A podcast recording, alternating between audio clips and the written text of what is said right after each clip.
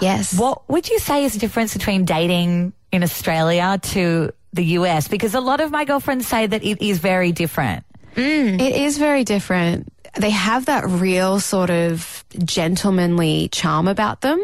They're real family, um, family orientated over there. Which and- is a lot like Aussies. Aussies Yeah. are very family as well. so but I think they're a little more like emotionally in tune, maybe. Like they're very good at expressing their feelings. I don't know if that's something that I've really experienced over here dating over here. I don't remember the last yeah, I don't know. person I dated over here that.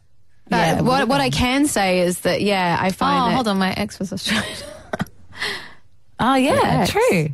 Ruby. oh, I just forgot that they were my Australian. memory like I was like no American. Yeah. but there is definite differences culturally, as Mm. especially when you're looking at men and how the culture impacts masculinity in both places.